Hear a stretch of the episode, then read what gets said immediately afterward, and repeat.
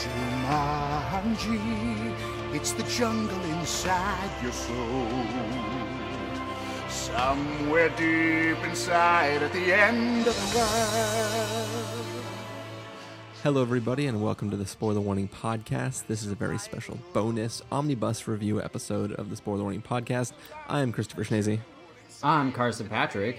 And if you're joining us for the first time, the Spoiler Warning Podcast is a weekly film review program. Each week in the show, we're going to dive in, debate, discuss, and argue over the latest film releases coming to a theater near you. But this week, as I mentioned just moments ago, this is our omnibus review. Basically, if you're if you're into the film world at all, you know that December is when, like, basically everything in the world comes out. It gets dumped in that weekend before Christmas and after Christmas. And, uh, you know, everybody's trying to get their, their chances to get their Oscars and all that jazz. Uh, and basically, we have done our best to see everything that we can. Um, I, it, in the last two weeks or whatever, I've seen, if you count things that I've seen on streaming services and junk like that, I've seen like seven or eight films. Um, I can't even imagine, Carson, how many films you have seen. Uh, a, a lot, yes. I, I assume you saw at, le- at Chris, least one. Chris, your, your span of time over Christmas is like my whole year. Or it's just like, there's just too many things to see! And you get overwhelmed with anxiety. Um, yeah. I mean, it, it is it is hard to, to balance the, like, you're traveling, you're trying to visit with family, there's all these movies coming out, and everybody's like, what do we gotta do today? You're like, I don't know, but I want to go see Darkest Hour. You're like, leave me alone. Trying to watch these movies. But yeah, so we are going to do our best to try to give brief reviews of six films for you this evening. Um, those films are going to be All the Money in the World, Darkest Hour, uh, Downsizing, I, Tonya, Jumanji, and uh, Molly's Game. Uh, we're going to try to go through these relatively quickly, but we wanted to give you a sense of what we've been watching, what we thought about those, while we're kind of stalling for Steven to get back from Paris so that we can do our end of yeah. the year review. Right. So... You, so, yeah. you could you could basically say that, you know, the the amount of movies that come out over Christmas, you know, they're all uh, vying for one thing, which is to try and make all the money in the world. Swish. That is very true. Um, if, if we weren't secretly going to talk about something else before All the Money in the World, then that would have been a perfect segue. Oh, uh, damn it. Yes, I forgot. I didn't know you were you were bringing that up uh, on the top here. Well, I just want right. to get it out of the way yeah, early, that's true. Um, just for funsies. I mean, so so Carson sees a lot of things. Like like we all see a lot of things in this podcast. I see uh, yeah, everything. Whole... Car- Carson literally sees every single thing that can come out that he has access to, and probably even some things that he doesn't have access to. Um, but a lot of the times he will see things that I write off whole cloth from the moment the trailer starts. And sometimes right. these are... animated films that I'm just like, there's why would I even see this stupid ass movie from not Pixar? Why yeah. why, why waste my time? And uh, Carson, you know, berates me and yells at me forever. And then eventually one day I finally either go out and see it if it still happens to be playing in theaters, or I'm doing a little like boop boop boop boop boop, like swiping through the Netflix channel after having just finished uh, the latest season of Black Mirror, and I see a little film that Carson has been telling me to watch. And I go, you know what? Fuck it. Let's watch Boss Baby. You know, I, I even sent them, for people listening, I sent them a screenshot of when I saw that the Boss Baby was available on Netflix. And I sent it to the text. It was like, oh, shit. And got crickets.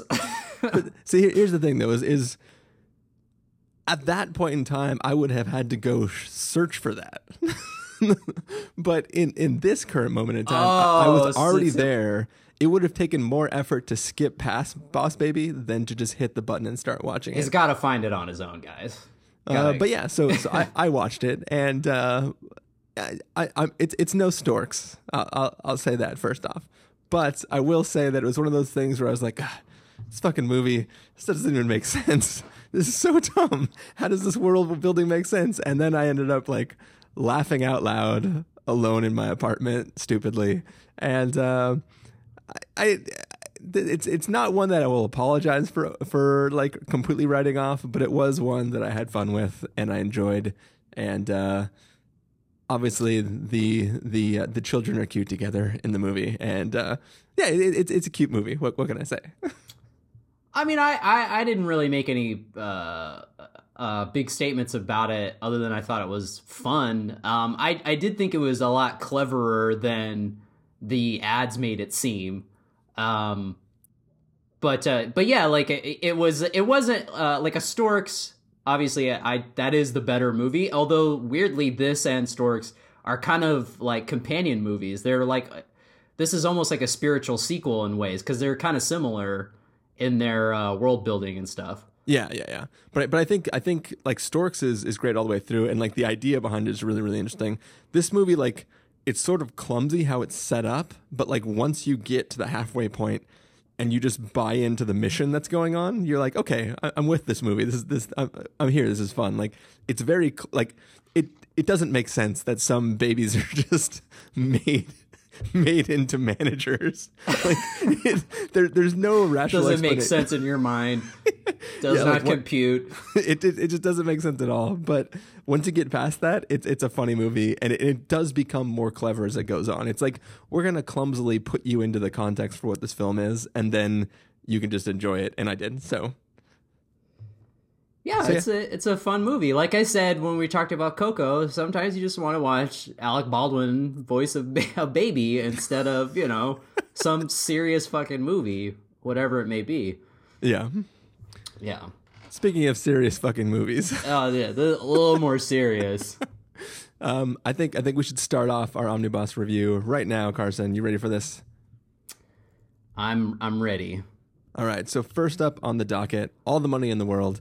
Uh, basically the story of uh, the kidnapping of the grandson of J P Getty and uh, his lack of interest in spending any money to pay the ransom to get his grandson back, and sort of where that situation takes family and uh, said individuals.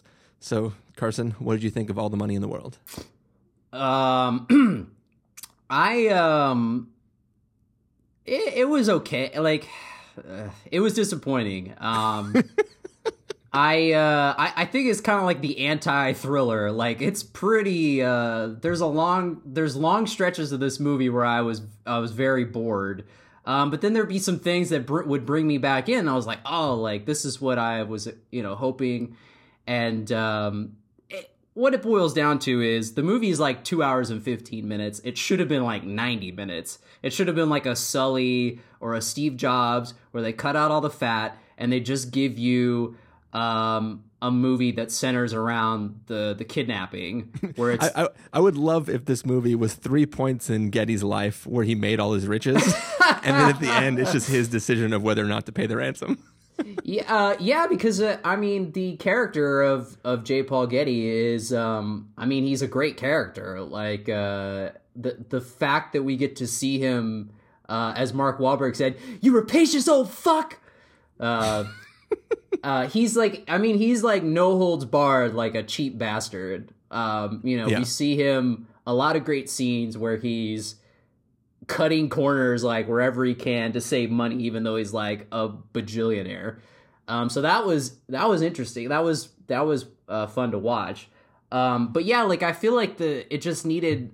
Uh, uh, a sense of urgency. Like it needed to just be, if it had just been solely about the kidnapping um, and kind of had like a ticking clock element, like we need to, we need to find him, you know, Mark Wahlberg comes in, you're like, oh shit, I forgot he was in this movie. Just like every time I saw the trailer, Mark Wahlberg shows up, he's like, I work for Mister Getty. And you're like, oh yeah, Mark Wahlberg's in this. Um, sweet. Um, So if it was more that, um, because there's a lot, you know, we kind of get that in the beginning. It starts off, and then, you know, it just kind of, it it deflates because we, we cut back and forth. We cut to all these flashbacks to show uh, J. Paul Getty the third as, like, a kid, and, you know, how he, you know, his father became a drug. It's like, I don't care about that. Like, I just want, you know, the kidnapping is clearly the angle here. Yeah. And that's what I feel like should be the sole focus. Um, or, like you said, if it had just been about J. Paul Getty and how he's a greedy, cheap bastard, that would have been great too. Yeah, um, I, I, I think this story would have completely changed and also been more exciting if it was told from the viewpoint of, of you know, Getty Senior. And if you could see him and his rationale and sort of get in his head and understand why he wouldn't want to pay it, as opposed to having him being this looming figure that was sort of just like hovering over the situation and being just the monster who doesn't want to pay. Like that, that could be like a really compar- compelling narrative. Yeah, because there's a lot of points in the movie where um, they cut back to Getty and you're like, oh yeah, like you, it's a, it's another thing where you're like, oh yeah, like we're back to Getty, like you want more of that. You kind of forget about the other characters because they spend too much time on like some boring stuff you don't care as much about. Um, be, um, yeah, but I did think that Mark Wahlberg and Michelle Williams had uh, like really good chemistry. Like I wanted more of them too together because they were kind of like bantering off each other. Uh, the probably the the my favorite part was they're in they're in a car. I can't remember where they're going, but uh, Michelle Williams is just like, "You're lazy, you're lazy," and Mark Wahlberg's like, "Ma'am, ma'am," you know, he's doing his thing. So that was fun.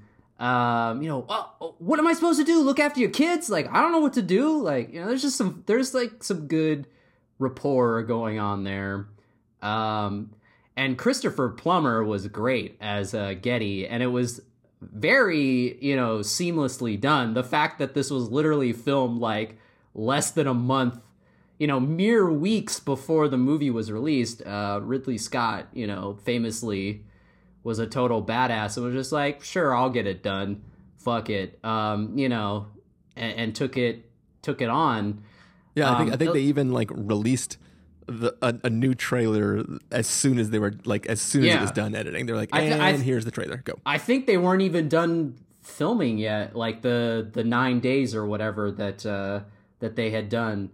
Um but yeah, like, and it was funny how, okay, so, you know, I don't want to go too long on it, but it was it was funny how, so like before all the Kevin Spacey stuff, the trailer for this movie came out and it had Kevin Spacey as Getty in it, and like even when I saw that trailer I was just like, this is so fucking dumb. Like, like f- Kevin Spacey looks terrible. He has like, like J. Edgar, like terrible level makeup, like S N L, S N L sketch makeup, because it's like, he's not an old man. Like Getty is supposed to be in his eighties, and then they hire Kevin Spacey. Like, it doesn't make any sense.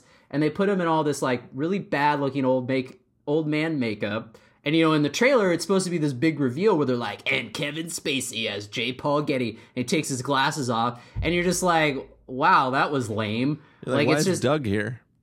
Why is Craig T. Nelson in this movie? Um, yeah, it was it was like it was like the opposite effect of what they were like trying to go for. Um, and then once they decided to once Ridley decided decided to replace him with Christopher Plummer, which hilariously or ironically was his original choice for the role, but the studio was like, we need a better a, a bigger name, and it's like, okay, um a bigger name than Oscar-winning legendary actor Christopher Plummer, but anyway, uh who's an actual eighty year old man, a man in his eighties, so they don't have to like touch up with a bunch of makeup anyway. Um, but then, so they, they put him in the movie, right? They they replaced replaced Spacey, and then all of a sudden the trailer was awesome. Like they put out that new trailer, and I was like, why the fuck didn't they put this? Why didn't they cut this trailer to begin with? Like this is the. I was like, yes, I want to see this movie. That other movie, fuck that movie. I want to see this movie. I was like, yeah. Unfortunately, the movie didn't live up to that level of like intensity and like thriller element of the trailer. But at least it was like, oh, like, why weren't they doing this from the start? Like, I don't know. It didn't make any sense to me. Yeah. But it, it, that's my long-winded way of saying Christopher Plummer, great in the part, completely seamless, except for the scene where he's in the desert and takes yeah, his glasses the fla- off. Yeah, the flashback where it looks like, I yes. Don't, I don't... They say that there was zero green screen used, but, like, there that's was, some fucking green screen I've ever no, seen there in was, my life. There was... De- that was definitely green screen, yeah. Definitely. Oh, and did you notice how, like, when he stepped off the train, it was still uh, Kevin Spacey? Like, for... no, I didn't. Like, so when he's in the desert, you know, like, and you know, he steps off the train, but it was a wide shot, and I think they were just hoping, like, well, it's an old man. I hope nobody notices. But it was totally Kevin Spacey's dumb old man makeup face. Yeah, yeah. But other than other than that, other than that one uh, green screen shot, I was like, wow, it looks like they this was how they planned it all along. Yeah, I mean, I, part part of my excitement for seeing this film was to see what Christopher Plummer could pull off in those nine days, uh, or, or you know what you know Ridley Scott could too. I mean, like I I basically want to see everything that happened, and like the controversy surrounding the movie is sort of what pumped me up to see it. Uh, I th- none of the trailers that I saw, I don't I don't think I actually even saw the the recut trailer that was released later, but none of them got me super pumped for the story because I didn't really know anything about it. It just seemed like, oh, this is like a super awards-baity film, but whatever, I'll, I'll try and watch it. Um, I think for me, I like as I said before, like I would have loved to see, I would have loved to get in Getty's head and sort of understand his rationale for doing things, but he's not, he's not the main character of the story. He's just the main thing affecting the story, like the one preventing the story from being over in ten minutes. And uh, I think that the story isn't technically that exciting. It, it's one of those things where it, it's it's it's whatever the equivalence is to a de- Deus Ex Machina at the end, where it's just like, and now we'll just resolve the story because this is where the story ends. um it it just had like a weird feeling where like there's tension building and tension building, you're wondering how things are going to happen, and then there is no e- exciting conclusion to the story. It's just the end of the story, and that's kind of how it goes. And and it feels like there was so much time front loading the events that led to the the the relationship being the way it was between um, the boy's mother and and obviously Getty himself. Um, and I and I don't think any parts of that story are really that exciting. Um, I I don't know. Like I I. I liked Christopher Plummer when we first meet him, where he's not really bad yet. He actually seems like kind of a nice old grandpa guy. Um, I there is a part of me who kind of wants to see the Kevin Spacey cut to see when Getty's full-blown evil bad guy grandpa. Like I, I because I mean we've seen enough properties where Kevin Spacey is playing a bad dude, um, and mm, I yeah I I think. It could have been a little bit more exciting to see him, but but Plummer was great in the role, like hands down. I obviously no diss to him. I just kind of wish that I could have seen Kevin Spacey being the evil grandpa. Um, well, apparently but, we we will see the footage eventually, like on a Blu-ray or something, because Ridley Scott said that you know it'll eventually come out. Um, I hope there's like a thing where you hit the button on your D V D remote to just switch between the actors. Well, because like, well, first of all, I don't think I could get past that terrible, like the makeup. It just looks way too phony to me. Yeah. Like that, I think would be really distracting. Like I think Kevin Spacey would have been fine in the part. It just that makeup would have been so distracting. Um, and also, I feel like, well, at least according to Ridley Scott, he said that Kevin Spacey's performance was a lot colder.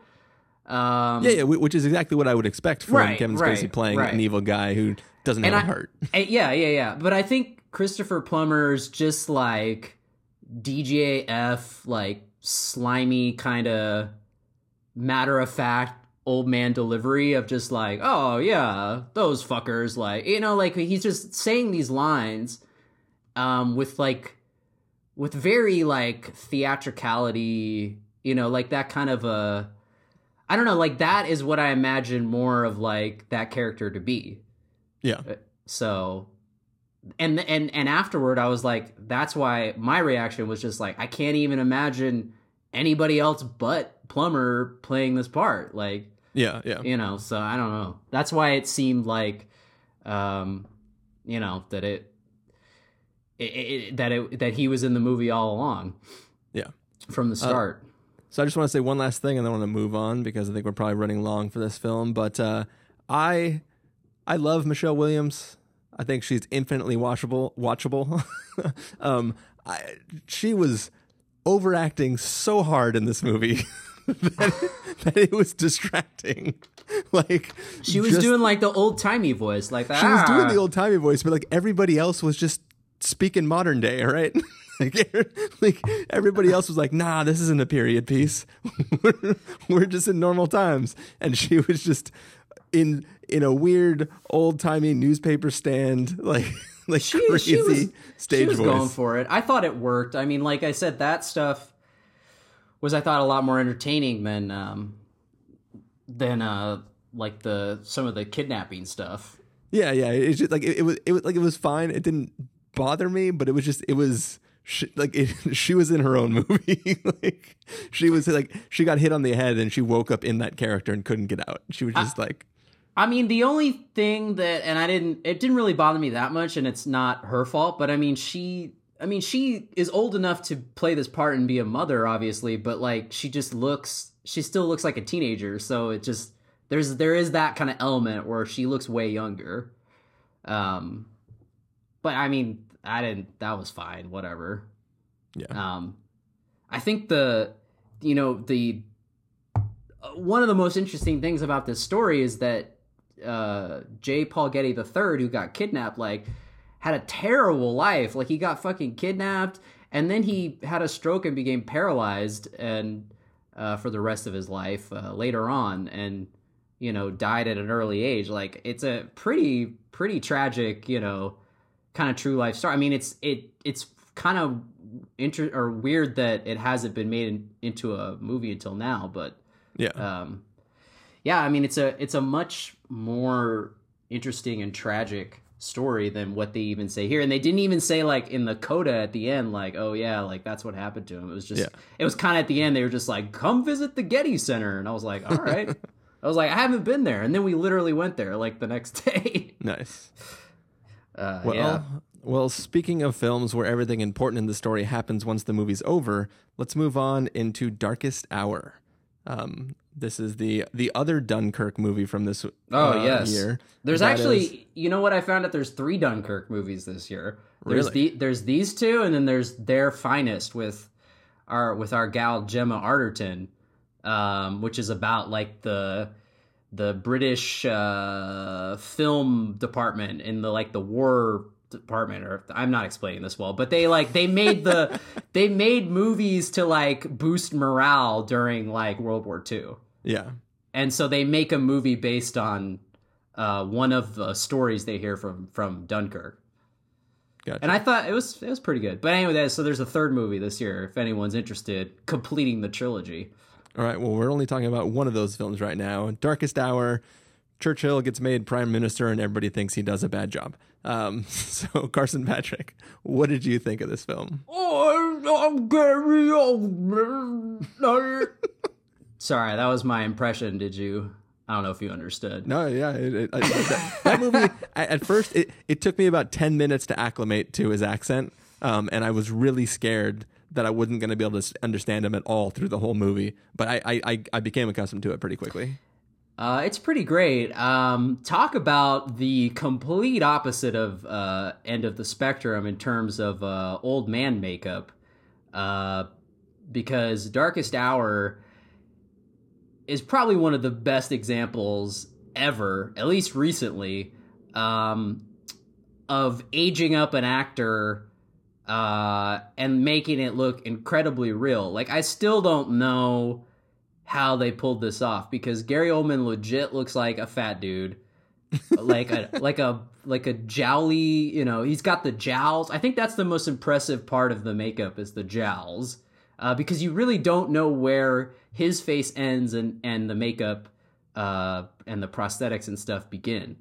Um and they get like really tight on him. They get really up close in his face, almost challenging you to be like, yeah, you know, find the flaws. And you, you really can. It's it's extremely impressive. Like, um, if they don't win the best makeup Oscar, I don't know what the hell they're doing, um, voting wise. But uh, yeah, like, and also the just the complete opposite in terms of uh, historical dramas or or biopics. Um, you know, this movie has Uh, a lot of the the things that I wanted from All the Money in the World, which was, you know, it's it's kind of it's just solely focused on one event, uh, which is, well, basically Churchill coming into power and then uh, the uh, invasion of Dunkirk. Um, but it's not, you know, it's not some cradle to the grave biopic. It's it's just about this kind of uh, defining moment in his career. And uh, there's this real, like, thriller element to it and a ticking clock element. Um, very much, you know, in the same vein as Dunkirk. Like, you know, they've got, like, the, the that that sense of urgency. Like, we need to get this shit done. Um, and then you have one of the greatest actors ever, Gary Oldman, literally chewing through the D C P and into the theater um, for, for just being like just insanely over the top, but insanely great. Like, I mean, it's one of those like big, like go for broke performances that a lot of the times, you know, um, you know, feels, it feels like the, you know, the Academy, you know, usually goes for that. They want to go for the showy, like someone playing a real figure type of performance. But like this one actually like deserves the credit, like that, like it's yeah, like he, he he's doing a showing a showy acting style, and he's like swinging for the fences, but it's not overacting the way Michelle Williams was in All the Money in the World. Like he's just, this character is a very animated person, and like he's he's yeah. playing him in a, in a in a way that doesn't feel like he's trying to overact. It just feels like, oh, this is that guy. Like, oh, I I I totally understand who this person is now. Yeah, I mean it's I mean which is why I mean it's a testament to Gary Oldman. Um, you know, it's in the same way that like Daniel Day-Lewis and There Will Be Blood, super over the top, but it's not like, oh, yeah, he's showing off. It's just, that's how the character is. And it's like really entertaining to watch. Um, cause I'll, I watch Gary Oldman just give all these big speeches and yell at people, uh, all damn day. Um, it really, I mean, it's really the, It's really like the anti-biopic. Like it just, it doesn't want to mess around with all the stuffy stuff. Um, it isn't interested in that. And that's what, you know, we get so many of these movies that are so boring because they just try and stick to the formula. And like, um, when you see one that, that breaks the mold, it's always so much better. Like if you compare this movie to The King's Speech, it's like night and day. Like it retroactively makes The King's Speech even lamer, like because well, I, I actually like The King's Speech. I mean, it's uh, The King's Speech is a is a fine movie, but like that is of the very traditional mold and everything. And this movie's just like a punch in the face. Um, and I thought I actually thought Ben Mendelsohn was way cooler than Colin Firth as the same role, but um, yeah, it's it's. It's a really great movie. Uh, very much in the same way that I said when we talked about Kingsman, like I've never met a Matthew Vaughn movie that I that I haven't liked. Uh, I've never met a Joe Wright movie that I haven't liked.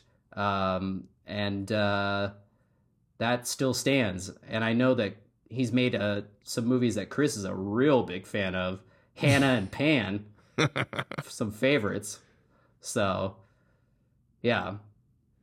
Yeah, for for me, I think I think this movie comes down to a war or two Schnese's. Um, I uh, I I like I loved watching Gary Oldman play this role. Like this, I think this film is incredibly entertaining from the standpoint of just watching the character of Churchill. Like I want to see him in all the scenes. I want to see when he is seemingly nice or seemingly not nice to people around him, where where he's trying to just continue to maintain this resolve of this idea that he thinks is genuinely a good idea. Like it's he's he doesn't he doesn't come off as a character who uh you know he, he's not coming off as like the the Admiral chick from Star Wars, right, where she's like, everybody's like, why is she making these decisions, what does she know? Like you understand his resolve and his desire to do the things that he does, and you see the weight in his own eyes of making decisions that sacrifice soldiers, right? It's not just somebody's like, this is what we shall do. It's somebody who feels bad when there are losses, but thinks that the overall goal that he's aiming towards is more important than the sacrifices that are being made. Um, all that is really un- entertaining. I think the narrative for this movie is just so strange to me. Like everything important about this story takes place in the titles at the end of the film. Like, uh, This is a movie about a bunch of people going like, uh, I mean, we got to get rid of this one guy, but who can we put in power that the other side won't completely hate? I guess we got this Churchill guy. Let's give it to him. Oh, wait, we all hate him now? He's making decisions we don't like? We should all threaten to quit. Yeah, we should all threaten to quit because this guy seems to suck. And he's just there progressing on. And then everything important happens after the movie's over. Like, like I, I I guess I don't understand the need to tell the story in this way. Like, I get that we see who he is, but there's really, like, the film sort of takes you on a journey where you start to believe that maybe Churchill is making the wrong decisions, right? Where you start to get on the side of his cabinet members and the people on his opposition. You're kind of like, well, is he doing the right thing? Like that, that's the way this story wants to tell it. And in the end, the answer just like, well, I mean, he was right, right? Results speak for themselves, but there's no moment where you see pieces falling into place. He's just a person who has a steadfast decision that they can't negotiate and can't give up. Um, and you can't just put up titles at the end. It goes like, oh yeah, and the British won. Like, there's... well, I mean, we already know that. I mean, I feel like in a, that's kind of what I was, you know, getting at with, in a lesser movie, in a more traditional movie, I think that they would show you that, and they would focus maybe more on that, or, or the stuff you're you're more familiar with. Um, but but I mean, e- even even how they they handle the events of of Dunkirk, it's it's a ten second phone call where it's like, yes, how many civilian vessels do we have in there? Yeah, uh, maybe just send them. All right, ciao. Yeah, but that that phone call seemed very. seemed very realistic in terms of how it went down. Like it, it felt like, oh yeah, like I could see that going down the, the, the way that it did. Yeah, yeah, but like the way they show it in the film is is almost like it was the call happened as a hypothetical, where he's like, hey, just as a backup plan, give me the numbers on whether or not this would work. Cut to him saying like, well, at least everybody was rescued. We got all our boys back, and uh, roll credits. And it, it it's it's like it's a it's a really weird way to sort of like yada yada yada over all of the events. Like it it basically is a bunch of buildup followed by credits, and during the credits they tell you that everything worked out. Well, did you okay? Now I can't remember. So, but did you actually end up seeing Steve Jobs? The uh, movie? Are you talking about the Ashton Kutcher one? No, no, no, not that. Not that one, the the Fassi one, the Danny Boyle one. Yeah, yeah, I saw the Fassbender one. Okay, okay. So, like, I mean, did you like that movie? I guess is my first question. Yeah, I like that movie a lot. Okay, well, but that is kind of like the same. That that movie is kind of the same vibes because, um, and and kind of where a lot of other people criticized it because it was kind of what you're describing here, where it it was all build up to. Kind of like the the main event or whatever that, that we all know, and then it, it stops, it cuts, you know, and it and it jumps forward in time to like the next segment. But, but what that film does differently is it takes an entire person who I have a personal connection and fondness to, like as far as what, just a bunch of things. Like I wouldn't be podcasting right now if it wasn't for Steve Jobs. Um, and I that may sound like a weird statement, but it's it's just true. Um, and I think that. Watching that film and watching somebody take that man's life and reduce it down to three moments in time and try to sum up his entire existence in those three moments is not only an impressive work, but I think it's a successful trying to tell of who this person was. And in Darkest Hour, it's it's literally Churchill's a one-note person who says, like, I don't care what the cost is, I'm not gonna not gonna negotiate and I'm not going to surrender. And we don't see how him having that resolve equals uh, the British being okay in the end.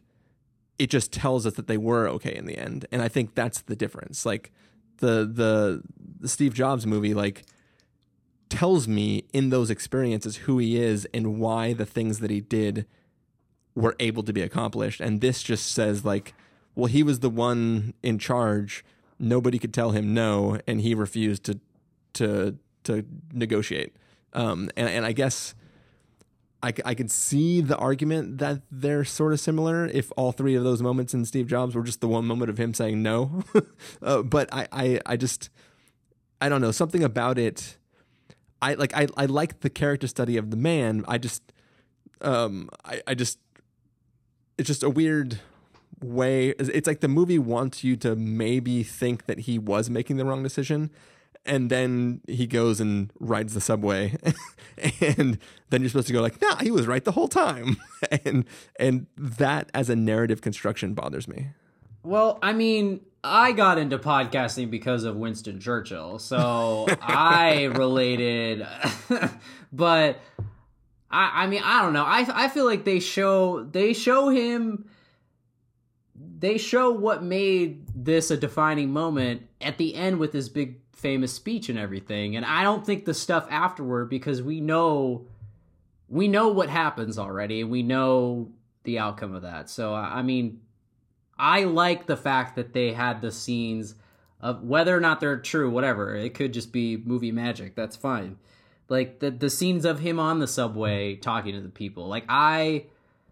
I like that stuff. I mean, I like the fact that this was like a movie movie. Like, it wasn't a fucking, you know, um, trying to be like a, a ultra realistic or um, something like that. Like, it, it just felt like a good old fashioned um, Hollywood historical drama uh, that had a little more flair than most of these types of movies. Um, the other thing I'm, I forgot to say real quick was like the like like the title treatments and stuff, how they kept flashing up the date, and it would like uh you know, it would change, like it's this big uh, I don't know, but it, you know, like the the dates would change and it would be like super huge on the screen. Like that that was that was cool. Like, I liked all that stuff. And uh I don't know, I mean, I I got I got the essence of what you're saying you didn't get from that from those scenes, I mean, from all this movie, I think.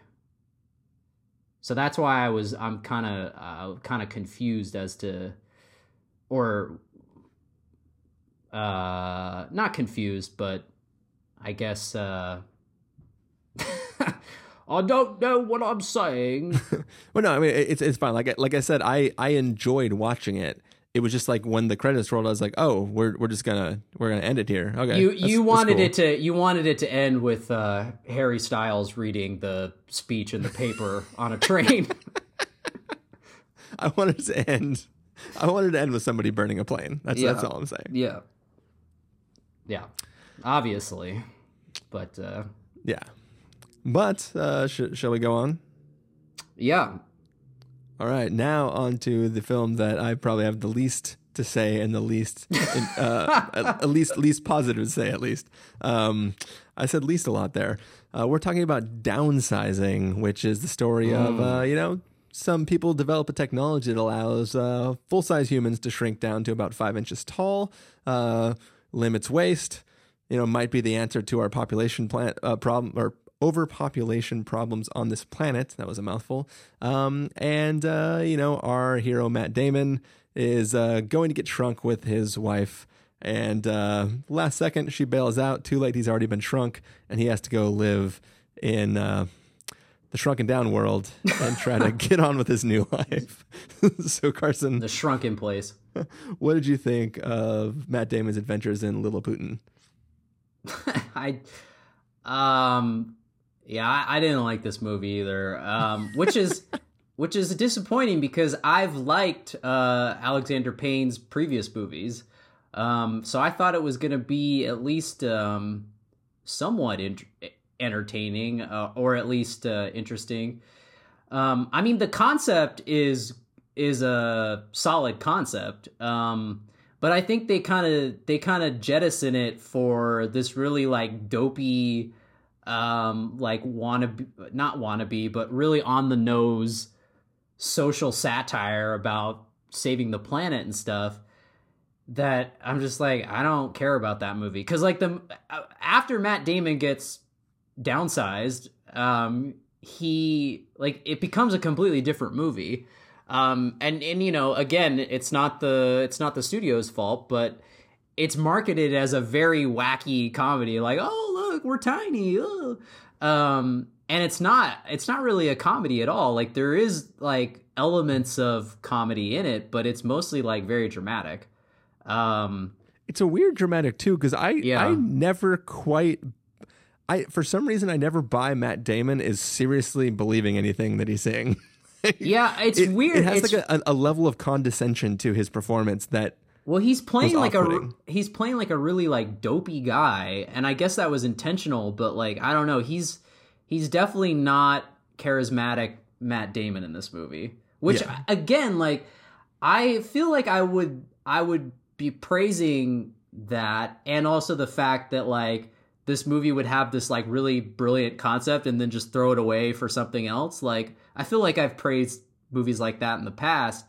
But what they throw it away for is, like, so uninteresting and dull. I was like, I don't care about, like, the last half of this movie. Um, I was just like, I got really bored. Like, I was just like, I don't care about any of this stuff. Um, and it's a long, you, it's a long have, movie. It's like two hours and fifteen minutes. You have, you have no idea the journey I went on. Oh, you went on, you went to Norway. You got on the little fucking tiny boat with your vodka no, like, bottles. So, so like, I actually got kind of excited in a way for this film because I, I don't know, I don't know why. And, I, and this is, once again, this is going to be one of those my fault situations where I expected one thing, I got something completely different. But mm. I, but I was kind of expecting, like, this guy buys into this thing and, you know, his life gets turned upside down as he, you know, loses his wife and has to go live in this world that's been downsized. But, like, maybe he would go on some, like, Walter Mitty-esque sort of yeah. adventure where right. he sort of learns to love life now that life has been shrunken down, and it's like the little things become important, literally and figuratively. And I and I kind of expected this this journey of maybe a heartwarming story that really just makes you happy for what you have and makes you think about adventures that you can go on once in in, in one in one time. Um, when this movie started off, immediately Schneezy brain was going off, and I was just trying to think of the mechanics of this world, and I'm like, oh wait, okay guys, so if you get shrunk, your money expands and it's worth more, but like if you bought a laptop, it would still have to be laptop cost in real life and then shrunk down because they, they can't just make the laptop for cheaper at smaller prices. And like my, I spent the first like forty-five minutes of this movie oh, trying brother. to understand the economies of scale of how this world would even work. And well, they by just that get, time, they just get tiny little children to make the tiny little laptops. Like, they it, just it makes, shrink it, down those laborers. But it makes sense that like, why would you need to pay for the whole cost of a head of lettuce that was made in the big world if like one leaf of that lettuce would feed everybody in your entire city because it, they're so small? But that only works for produce and things that grow naturally in the world. Like anything else that has to be made in a real factory and then shrunken, like cell phones would not be cheaper in Little World because they're smaller. They would be, if anything, more expensive because they have to be made giant size and then shrunk. And then like things in the world still have to be operated on by large people. So like, because the goal of this film is not just some people reduce waste on the planet, it would be that by one year, everybody on the planet will have been shrunken down to shrunken size.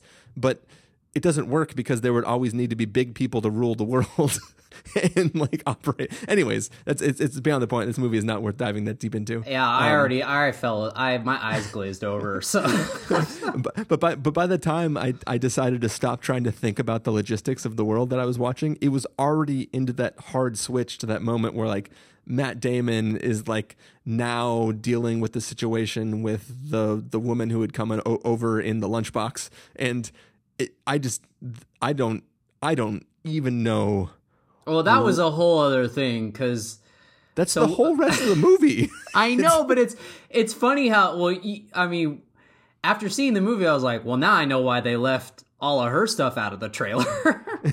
um, because it's like so. Like, if you haven't seen the movie, there's the actress Hong Chau. Hong Chau plays a Vietnamese dissident who gets like shrunk against her will and comes to the U S in a fucking like T V box or whatever, and like it's so like the the choice to have her play it very broad and like stereotypical was a a bold choice, but it was weird because it was like very conflicting with the dramatic nature of the movie.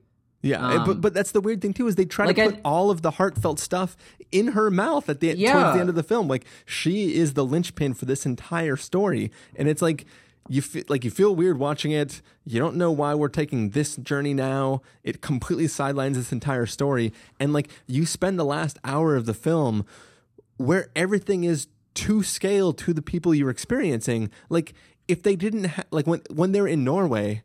If they didn't have those giant vodka bottles, you would not know everybody didn't just appear normal size anymore. Like, yeah. There's one visual gag right at the end uh, that has to do with a uh, theoretical oh, yeah. explosion, which yeah. kind of reminds you that we're scale size. But, like, everything you're watching is just normal size. And it, it's not, like, the cool way that they do it in, like, Lord of the Rings and stuff where it's cool image tricky. It's just like, well, everyone on screen is normal size now, so... Yeah, there's it. there's no more like forced perspective or anything. Yeah. But it was weird because So, and I think what, you know, because like usually Alexander Payne's other movies are like pretty smart and they have like a level of like kind of crude comedy in it. But like this was like really weird because it had those two things. It had like what felt like those two things, but they just like never came together at all. Like it, uh, like I said, like they're like half the movie, the first half of the movie feels like some leftover Fairley Brothers movie from like the nineties. And then the last half of the movie, like I said, is this like really on the nose, like boring, uh, you know, let's save the world, let's save the planet uh, message movie. And I was just like, this is, cause it got, it gets really serious at the end. And then, but then you still have like um, the Hong Chau character. She's playing it so broad, and you're just like, what? Like, because I was like, what? Like, I never got used to her, and it was just so weird because, like, I feel like in the in the actual Fairley Brothers version, like Mike Myers or Eddie Murphy would be playing the Matt Damon role and the Hong Chau role. Like, it'd be like a dual role, right? Like, that's what it felt like. It felt like the. It felt like it was supposed to be this really wacky, silly comedy, or at least, you know, I don't know. Maybe it, I feel like it just should have gone full wacky, because um, I was down with Christoph Waltz and his shenanigans. But, but that's the weird thing about the film, too, is like it doesn't even feel like it's honestly trying to satirize anything. Like, no, th- it doesn't. This, this it doesn't. could be a movie that's making fun of doomsday preppers. But right. The problem is, this movie is both making fun of them and saying that they're right, but also criticizing the desire to save yourself by doomsday prepping. Like, it's yeah. it's, it's it's so weird. It's really and weird. It's, and then and then on top of that, we get the we get the Hong Chau character who's just like feels like in a totally different movie. Yeah, yeah. I, I don't know. Th- this movie, I like. Dude, it, I was shocked. Movie, I, I was not sure that I hadn't fallen asleep, sleepwalked into another theater, and saw something else that had Matt Damon in it. Like, like it, it, is this it, Suburbicon? No, like I, I wish I would have sleptwalked into Suburbicon over this, but yeah, I don't know. Yeah, I mean, like I said, usually his movies are the like that right balance of like. Uh, like adult humor and uh, smart drama, but this was like all over the place. It didn't work at all. Um, and I was actually, I was really surprised to see people praising Hong Chau's performance. Like she got a Golden Globe nomination and I was like, I guess she is good. Like her, her performance is good because she's a Vietnamese American. Like she speaks flawless English. Like I watched an interview with her and it was just like, well, I guess she is putting on an accent and doing it like anyone else would, you know? So I yeah. guess you, I guess you have to like give her credit for that. But it just, in the context of the movie, it's so weird. Like when she first came on, I turned to Sarah and I was like, oh, oh, here we go. Like I gave her the look like, oh, oh, this is how they're going to go. Okay. Yeah. Yeah, did they know this is twenty seventeen? Like, oh man. Well, not even that, but just, I was like, I can't believe they're going this route in this movie because it was so serious. Yeah. It's not good. No. you, you, you might, you might say this movie is worse than a crack in the knee. Yeah. Right. I'd rather get fucking cracked in the knee than And uh, that leads us to the next one that we want to talk about, uh, I, Tonya, um, which is the like dramatic telling of the, I guess, the, the film doesn't even really focus on much of a rivalry, but the eventuality of, you know, Tonya Harding and uh, her relation to the events that took place when Nancy Kerrigan had her knee bashed in. Yeah. Um, Carson Patrick. Did you like this any more than Downsizing? oh, I uh, liked it a, a, a lot more. Um, again, another example of a really strong uh, biopic, uh, really out of, not out of the box, but uh, at least approaching it with a little more out of the boxness than the traditional uh, formula. Um, because like when I first heard about, oh, they're going to make a I, uh, Tonya Harding movie, I was like, well, that's dumb. Uh, but then like, kind of kind of seeing the reactions and like uh seeing the trailers, seeing what they're what they're doing, they're kind of going, you know, I was like, oh, actually this looks cool. Um and and when I saw the trailer, I was like, well, this is this has the potential to be this year's Pain and Gain, and I think it lived up to that. I think it hit that, um where it's just like really trashy people uh, trying to do uh, illegal things and failing hard. Um, and it's it's it's really entertaining to watch. Um, I mean, it's one of those true stories that uh, is like a stranger than fiction type of thing. Um, I mean, I remember when that story happened, and I mean, it was pretty crazy. It's like, like, you know, in the movie, I love that the movie doesn't really, um, doesn't really mess around with like facts or anything. We, we get to see the, the, this story from a bunch of different, uh, P O Vs. Um, and everyone's kind of contradicting themselves. And I thought that was, I thought that was cool. You know, we get all these like, uh, uh, direct to camera interviews with all the main characters. Um, and, uh, I mean, really it's just, what it comes down to is that my hot take was when I walked out, I was like, oh, so Tonya Harding was the D C of the figure skating world. Um, because she was super fucking trash, and everyone in the, in the figure skating world was just like, you can't be that way. We need you to change. Um, we need you to be a little more basic. And she was like, fuck you, suck my dick, whatever. I'm going to skate to Z Z Top or whatever it was, um, you know, and, and dress scantily and stuff, um, and kept going on. And then I took it further, and Sarah was just like, you're fucking dumb. Um, I was just like, I was like, I mean, this is, I was like, this is a pretty good theory, because it's like, not only that, but she's played by Harley Quinn herself. And then not only that, she gets beat up by Bucky Barnes the whole movie. Marvel trying to beat up D C all the fucking time. You know what? It didn't even occur to me that was him. I was like, this is totally, this is totally it. And then on top of that, I was like, I, I busted out some trivia. I was like, you know, I watched a thing in Tonya Harding in real life when she did the triple axel. She skated to Danny Elfman's Batman theme. I was like, it's all come full circle. This is all, this is a solid theory, I think. Um, so anyway, yeah, I think uh, I can't wait for Tonya Harding to join uh, Suicide Squad two, clearly. Um, uh, but yeah, it, it plays very much like that. Um, it's uh, what Sarah and I called Mervyn's Rock. It's like just super trash, nineties. No, it, it's it's honestly funny how trashed up they made it, because when you see the real footage of Tonya Harding at the end of the movie, she just looks like a nice, like, wholesome yeah. country girl. like, yeah, like, for I mean, some but reason, she clearly seeing the had real a, her. A, like it, it, I didn't,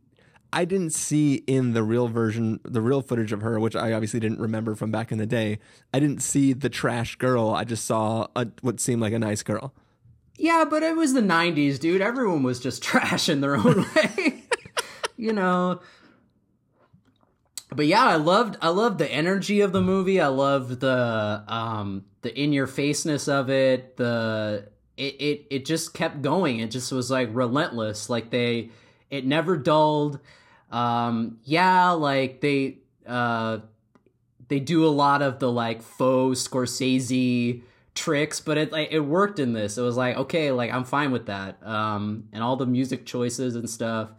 Um, Yeah, I like that it was just, it portrayed Tonya. It wasn't trying to be like sugarcoating or cutesy about it. It was just like, all right, here she is, according to what we, you know, according to the people who were involved and stuff. And I mean, like the characters read like characters in a movie, like the mom, like Allison Janney as her mom feels like a movie character. It doesn't yeah. like, and then when you see the footage of her, you're like, oh, like that's her. Like, yeah, that's, yeah. yeah. Well, that, that, that's, I think that is, that is the funny thing too, is because the, the film is upfront about this. Like this story is based on the testimony of the characters that you're about to watch. Like, yeah. so it's them telling their own uh, explanation of all the events that took place. And um, it, it's, It's like way up front about the fact that these are the people who are going to tell you the story that you're about to watch about them. So buckle in and hold on. And I think that um, it's it's entertaining as hell. I mean, my, one of my favorite parts of the movie is towards the beginning where uh, I think it's Bucky who's talking about how everybody has their own memory of this event. Most people remember that Tonya did the knee bashing herself. And like mm-hmm, when he said that yeah. line of dialogue, I was like, is that what I think? Like in my head, I, I tried to remember back to any of my knowledge of my of the story, and I have zero recollection of any of the events. I just know like their rivalry and the bashed in knee. I guess I just assumed it was her that did it. Um, no, it was a total. I can't think of the phrase, but it's it's it's one of those things where um, you know, everyone thinks it's Luke, I am your father, but it's no, I am your father. You know, it's one of those things that like it. It's been like repeated so wrong or by so many times that it's just be, people think that's it. And I think that's one of those examples, you know, where everyone just assumes that Tonya Harding was the one that, that did it. It yeah, wasn't, yeah. wasn't these like goony guys that they hired again, who felt like they're out of a, a movie. Yeah. Yeah. Um, and it's, and it's funny because the rivalry was like, totally just from the T V announcers. Like it was a thing oh, yeah. that was that was, was like perpetuated by by the people talking yeah. about the event, not by those two contestants themselves. Like yeah, it was they, all sensationalized. Yeah, yeah, and, and it's and it's interesting because you're you really only pay attention to these people for those few weeks that the Olympics are. Every time the Olympics are happening, and outside of that, you don't really follow or pay attention to these. these people, so you don't know what their life is outside of that. Your, your only experience of the people that you watch in the Olympics is what those announcers are saying, and they could talk some shit. so, yeah. Well, I, um, I, really... I I did like how, you know, she said, well, she being Margot Robbie in the movie said like, oh, like I didn't have a problem with Nancy Kerrigan, you know. It kind of in the beginning. Um, yeah, yeah, like they, they shared uh, hotel rooms on yeah. some of the tours.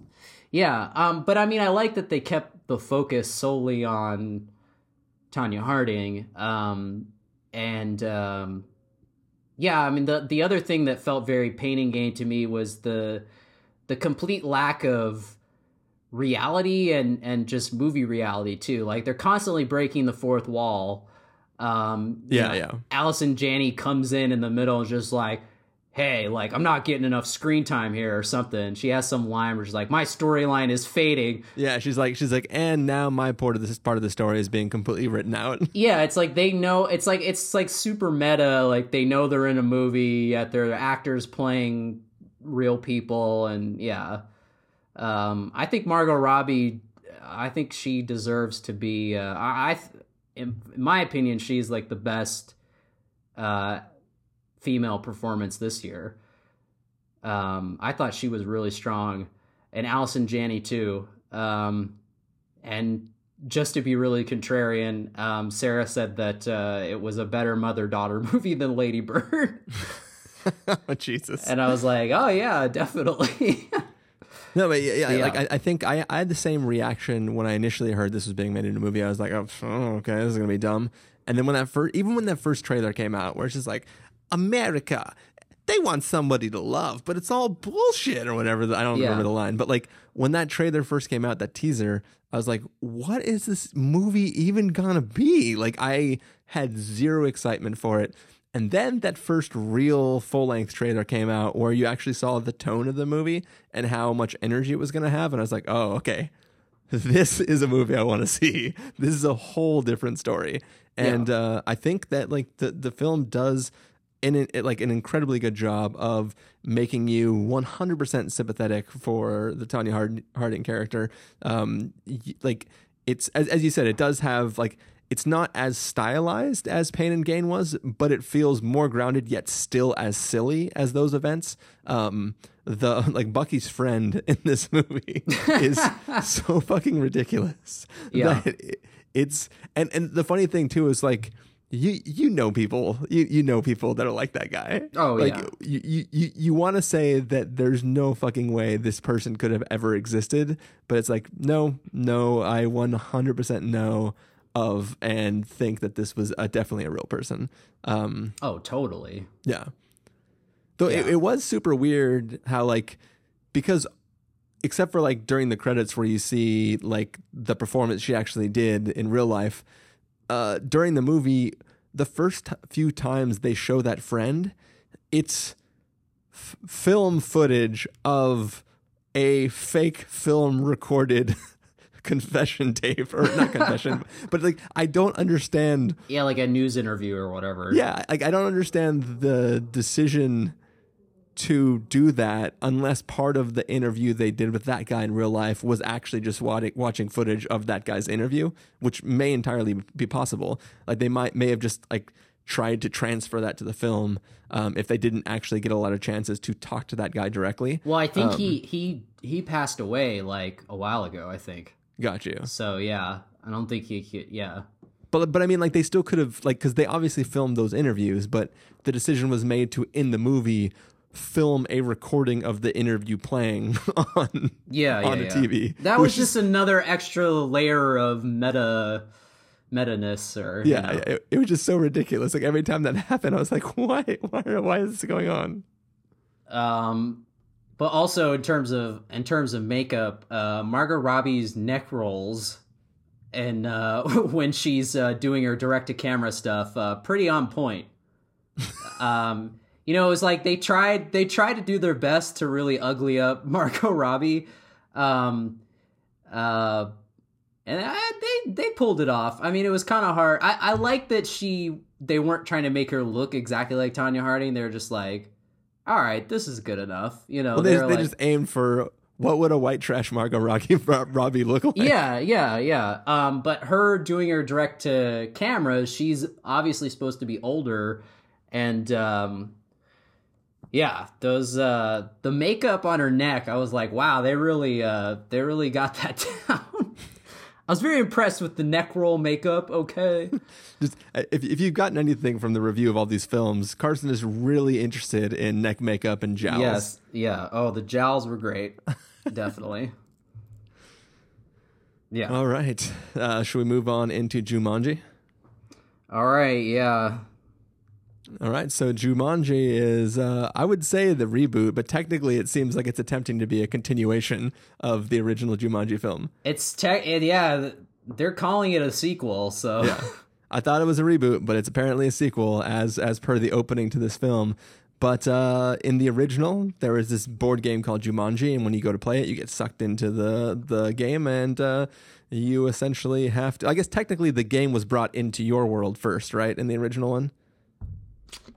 Um, yeah. I feel like I feel like they didn't technically get sucked in, but like the jungle came out no, of the yeah, game. No, yeah, it came... It was the reverse. The it was reversed. They came yeah, out of the yeah. game into the... Yes. Yeah. But essentially, in this film, that board game uh, upgrades itself into a retro game console. Uh, totally. And a few high schoolers on detention decide to play the game and get sucked into the world of Jumanji, where they have to complete the uh, the game under a certain, or I guess not technically in a certain amount of time, but basically they have to complete the game if they want to release themselves from the world of Jumanji. Carson Patrick, what did you think of this? Um, not to be... totally blunt, but I hated this movie. I hated this movie. So I don't think I've sat through a movie this year. Well, there have actually been worse movies, but um, uh, I've never been so just... I walked out of this movie, my soul was just crushed. Like I just, I felt like I just, I felt like life was over. Uh, I mean, I really, I mean, now I, I will preface that by saying I'm a huge fan of the first Jumanji. Like that, I mean, I'm a child of the nineties. That fucking movie was the king. I love Jumanji, dude. Robin Williams. I had a huge crush on Kirsten Dunst and Bonnie Hunt, and they're both in that movie. It was the ultimate storm as adventure, action, comedy, um, practical effects. Uh, it was great, dude. That movie is so good, uh it still holds up. I mean, it's such a great movie, a family adventure movie, um and I was, you know, excited, I guess, at the possibility of them doing another one. Like, I was also under the assumption that it would be a reboot, and then I heard them say, like, oh, it's actually gonna be... It was like a dumb, you know, the legacy sequel type of thing. um And I was like, well, you know, as long as they get the tone right, I think it, it could be fun. And I don't know. I just think, like, you know, that was just one thing. It, they completely missed the mark, in my opinion. Like, it was just, um, it was, wasn't good, dude. Um, I, although I will say, Jack Black steals the entire movie. He's he's the one shining moment, uh, shining element of this movie is Jack Black is great. Like he's the um, the source of the comedy, and um, yeah, he's great in the movie. Um, but the movie, it didn't even really feel like a Jumanji movie. Like there was like hardly any. There were, there were people yelling Jumanji the entire movie. But there was like hardly any animal stuff. There was just all this like weird like Bobo Mad Max shit with Bobby Cannavale and his like motorcycle goons, and I was just like, what is this shit? Like I don't care about this shit. Um, yeah, like I so. I mean, I like the cast. I mean, the the cast, and also I was I'm a fan of you know Jake Kasdan, the director. He did like Orange County and Walk Hard and Zero Effect. is is that why the older version of? Uh... Oh yeah, yeah. That's the connection, the Orange County connection. Right, right. And so I was like, all right, yeah, that's cool. Um, but yeah, like I don't like it. Just it just well, once they got into the game, the movie got a little better because we got Jack Black and obviously the cast of real actors. Like the thing that killed me was in the beginning, we get all these like just like wannabe no-name kids as the teenagers that are so annoying, except for Alex Wolff. He's good, but he wasn't good in this movie. Um, and it was just like like the girls like with their selfie stick, and she's like, ah. I was like, oh, like I get that there's there's they're trying to be like, look how annoying these kids are. But Carson, I was like, isn't that so kids today? I know, but we know that's how they are. I was like, oh, like they put up twenty seventeen. I was like, yeah, I know. I could tell. Um, I didn't need to be reminded. Um, but we know uh, it's the year of the dumb wiener kid. Oh, it was so bad. Those uh, was the beginning was brutal. Um, and I also was like, I, I the worst part about the beginning is only two of the four kids do anything worth going to detention for. Okay, so everyone I, else is the most convenient. Like, what? D- yeah. Did you talk back to me a little bit? That's detention for you, honey. Okay, so really, for people listening, the main reason I wanted Chris to see this movie was because I saw the movie back in April at a test screening, and I was like, one of the first test screenings I've been in a long time because it was on a weekend. So I was like, all right, let's go see fucking Jumanji. Let's see what it's all about. You know, and we'll be so, like, we'll go in with the freshest minds possible because we won't, we, I didn't, we hadn't seen any footage, right? And I still was bummed, you know, afterward. But, um, so, like, I'm interested, and hopefully we can talk about some of the things, but, like, I'm, I'm wondering if they changed anything other than, like, they just added in some, of, some more of the animal effects that weren't finished when I saw it. Um, but it was mostly done because this movie was supposed to come out in July. But, um, yeah, like, I, like, some of the comedy stuff, so, like, in the beginning, like, they go to detention, and, like, the principal or whatever says, like, all right, your detention is to take all these staples out of these magazines, and I was like, what? Like, yeah, that's I, the same. Yeah, I thought that was weird.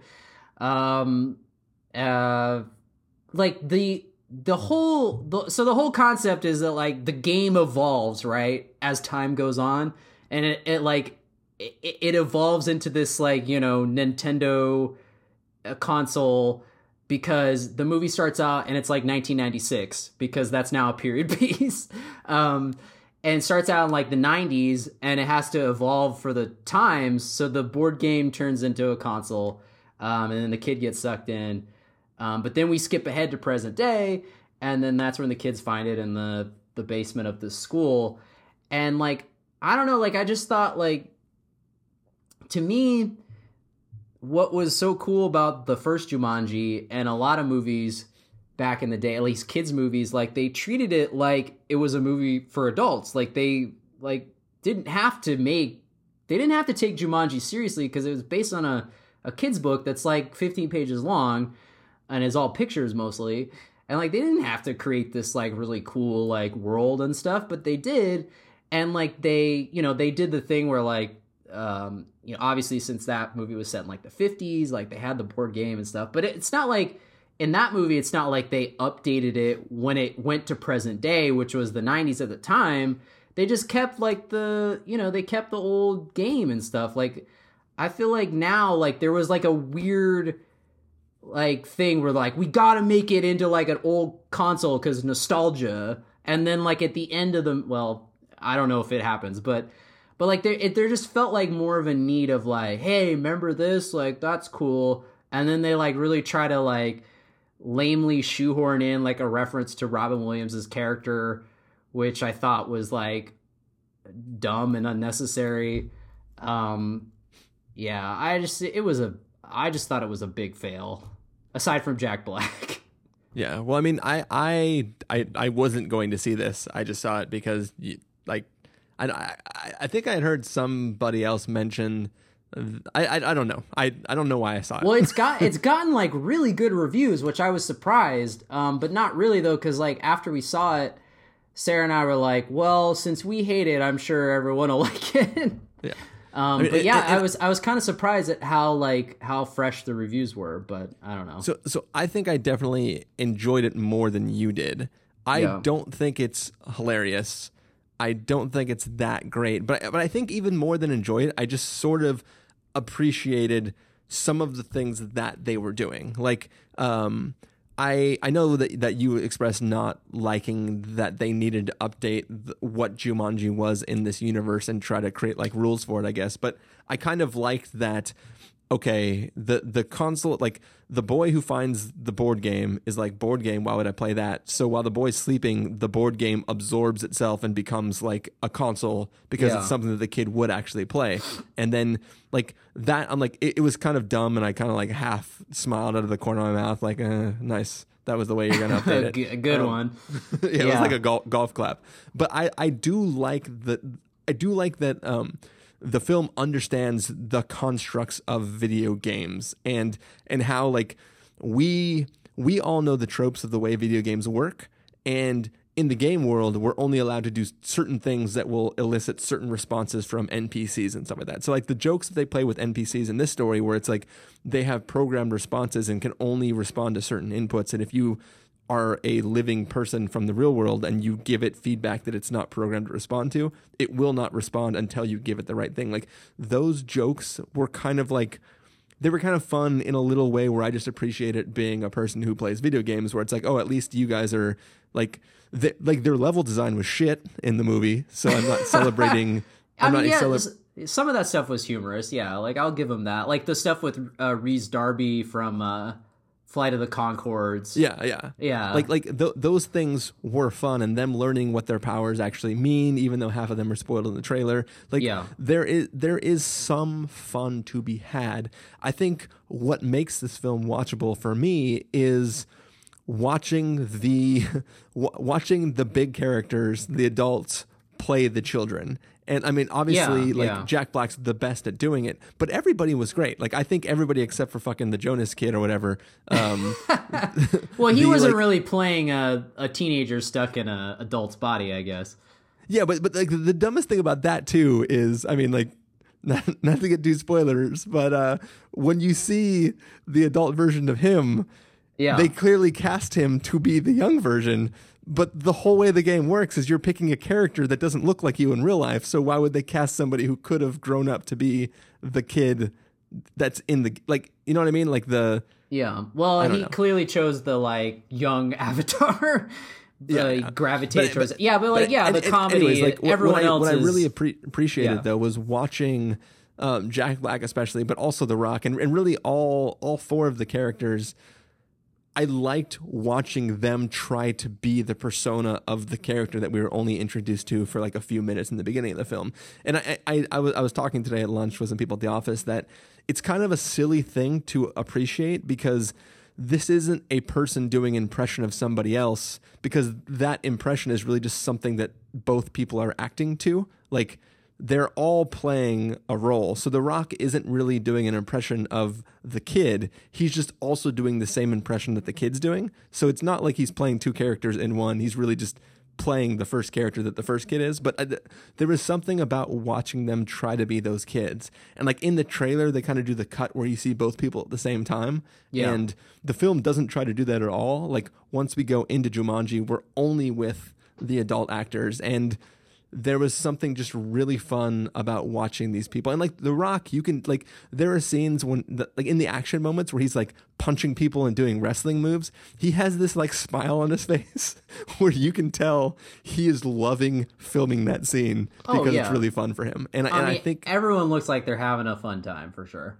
Yeah. Yeah. And I, and I think that because of who the, the actors and actresses are, like there is, there is a level of enjoyment of just watching them play the roles that the film doesn't necessarily earn on its own, but just watching these people um, is fun to do. And I think that it's it, it it's almost like cheating. Like you put interesting people on the screen and make them do dumb things, and you're going to be entertained by them doing dumb things. And I think that um, like I I enjoy, like, first of all, the bad guy's horrible in this movie. There's no reason, like it, it's just dumb. Yeah, super um, lame. Yeah, but um, I I enjoyed just the characters interacting with each other and watching them go through the story until it was over. So uh, I like I I didn't hate the experience. I just I don't I can't celebrate the film too much. I just enjoyed what it tried to do.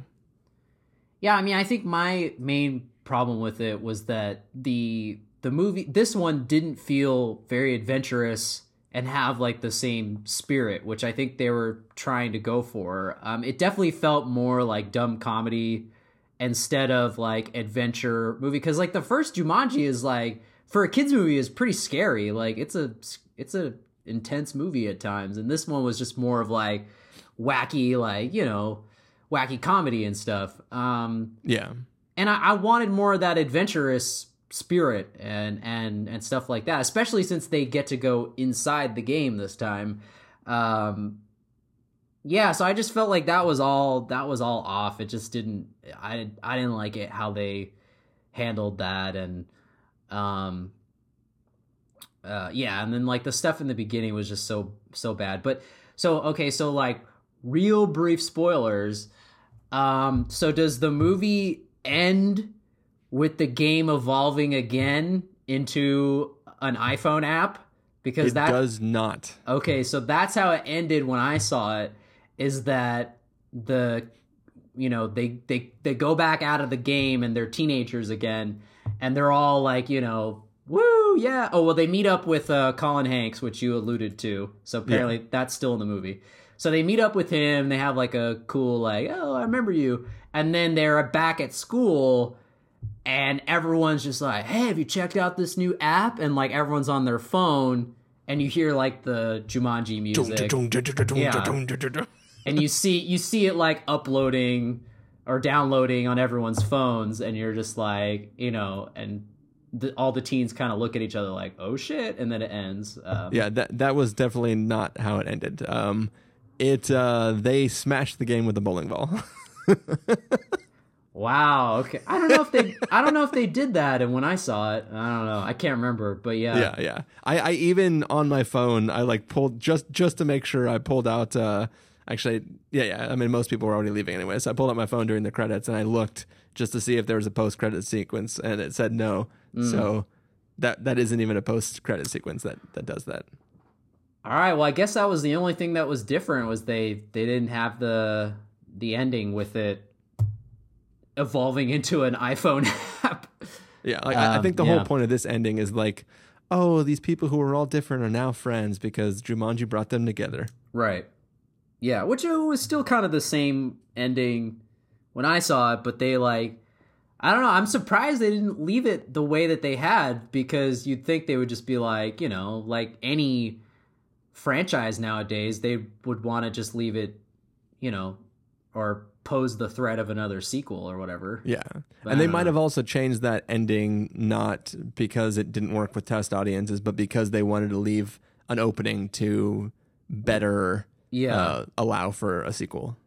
Or come up with a better idea than iPhone app. Yeah. I don't know. But yeah, so yeah, I wasn't uh, I wasn't a fan. Cool. Well, uh, I'm not quite sure who the owner of Jumanji is, but there is another game that belongs to a little woman named Molly. Uh, yeah. And we're, we're here to talk about that. So Molly's Game is the story of a woman who ran a uh, off off book. What what is it? What what is the term for it? Basically, she was, Under, she was hosting, underground. Underground. Un, yeah, she was hosting an underground poker ring, I guess. Uh, yeah, all over the uh, United States, and uh, eventually got busted. And it's the story of her trying to find counsel for her little like court appearance that she's going to have to make, where she is uh, uh, basically involved in this RICO case, and uh, it's going to be bad for her if she doesn't get uh, somebody to, she doesn't find a gunslinger to help uh, right. spit words in the courtroom. Um, she might be in trouble and go to jail and all that jazz. So, Carson Patrick, did you like Molly's Game? Uh, yeah, I liked it a lot. I mean, I, I, I, I, I want, I want Aaron Sorkin to write all biopic movies. all biopics. I don't want him to direct all biopics, though. Um, yeah, I was, uh, well, I was okay with. Uh, I actually thought that he did a pretty commendable job with his first time uh, as a director. Like, I thought it was, uh, I thought it was pretty strong. I mean, I think really what it comes down to is just his writing is so strong that um, he didn't really need to do anything flashy with the camera or anything. He didn't need to have like a, a Fincher or Danny Boyle or somebody to... Uh, he, he didn't to, need to, but it's still like I, there's something about that pairing of, of yeah, him and Fincher that like I love. Yeah, I'm, I mean, yeah, definitely. Like it's it's great. Like, um, and I'm sure like if somebody like Fincher had done this movie, it would have been great too. But I just think that, you know, the the the the traditional approach to this was, I thought it worked fine. Like, I think the real star here was the was the writing, and um, it was just really a really great showcase for uh, some really stellar acting. Um, but it's kind of like a, it it's again it's kind of like a like Darkest Hour or I, Tonya, uh, and not like All the Money in the World. It's funny because I saw All the Money in the World, and then I went and then I saw Molly's Game like a day later or whatever. And, you know, I wanted All the Money to be like Molly's Game. I was like, because that, you know, had a lot of energy and is basically focusing on basic kind of all of her life. You know, we're flashing back, we're seeing her as a as a young woman and and her previous uh life as a, a skier and all this stuff. We're like, we're getting a lot of like the same structure as All the Money, but it was just handled so much more uh entertainingly and um done in a way that was, you know, obviously a lot more swift. um and, and wasn't as boring, because like there's just so much There's times where there's so much information coming at you. It's it's kind of a, it's kind of like a, it's kind of like running a marathon, like watching this movie. I guess like you could say that about any Aaron Sorkin movie, because um, everyone's just talking really fast. I like when, you know, characters are really good at what they do. They're talking fast. It's just a fast-paced movie, an interesting subject matter, um, and uh, I, I didn't know going in, um, but a coworker of Sarah's was like, I guess wasn't really hot on it, and said like, yeah, it has like, the movie's like ninety-five percent voiceover. And I didn't know that. And I was like, oh, that's kind of interesting. Cause like, you'd think Aaron Sorkin, he's all about dialogue. Um, and so when the movie started, the movie starts with this like incredible, what feels like a ten minute sequence of Jessica Chastain voiceover, um, over her skiing. And it's not only like her speaking Aaron Sorkin dialogue voiceover, but there's just so much information and, and scenes being cut together in front of it. It's literally like, I'm like, whoa, like this is, this is like next level Sorkin. Like if you like Sorkin, you're going to get it in this movie. Um, and if you don't like, if you're not a fan of Sorkin, then uh, you probably won't be down with it. But I really, I really, really enjoyed the movie. Um, again, like All the Money in the World, it was, it was pretty long. It was like two and a half hours almost, but it went by like really fast. Uh, and all the actors are great. This, uh, I feel like would make a, a good companion piece with uh, Zero Dark Thirty, because because uh, because Jessica Chastain is playing another person who's just like really great at her job and is so good and achieves, gets so, she gets to the top and achieves like such greatness. And then afterwards it's like, what do I do now? like, yeah, yeah. Yeah. So, um, it was very, very similar to that. Um, and, and I, I don't know if you saw the movie that she was in last year, uh, Miss Sloane. Um, I, I didn't, I thought that movie was okay. It kind and it kind of got criticized for being like an Aaron Sorkin light, uh, type of movie. Um, but she, she like delivered all the dialogue in that movie the way she does in this. She was treating it like it was Aaron Sorkin. Like, I don't care. Like I, I may not get to work with him. So fuck it. I'm going to do it Sorkin style. And she like killed it in that. And I think she was really holding that movie together. So I was like, whoa, they should put her, I was like, she needs to be in an Aaron Sorkin movie. And then like a couple days later, it was like Molly's Game, Jessica Chastain. I was like, oh shit, it's going to be on. So I'm that glad... one was her audition. Yeah. So I was like, I'm glad that um, she got to do the real thing because she, uh, yeah, she was adept at, at um, delivering all the dialogue and stuff. Yeah. So it's a really, really entertaining movie. Yeah, I mean, I I I enjoyed it a lot. Um, I it, it's one of those things where I was just excited for the next Aaron Sorkin um, written uh, picture. I, I mean, I didn't really care that he was directing for the first time. I was curious to see what he'd do. Um, I was joking a little bit at the beginning that I still want Fincher to be there, but I mean, he he did a fine job. Um, yeah, I, I think I think it really comes down to just watching this story play out the way it does. Um, there there's it's it's really just.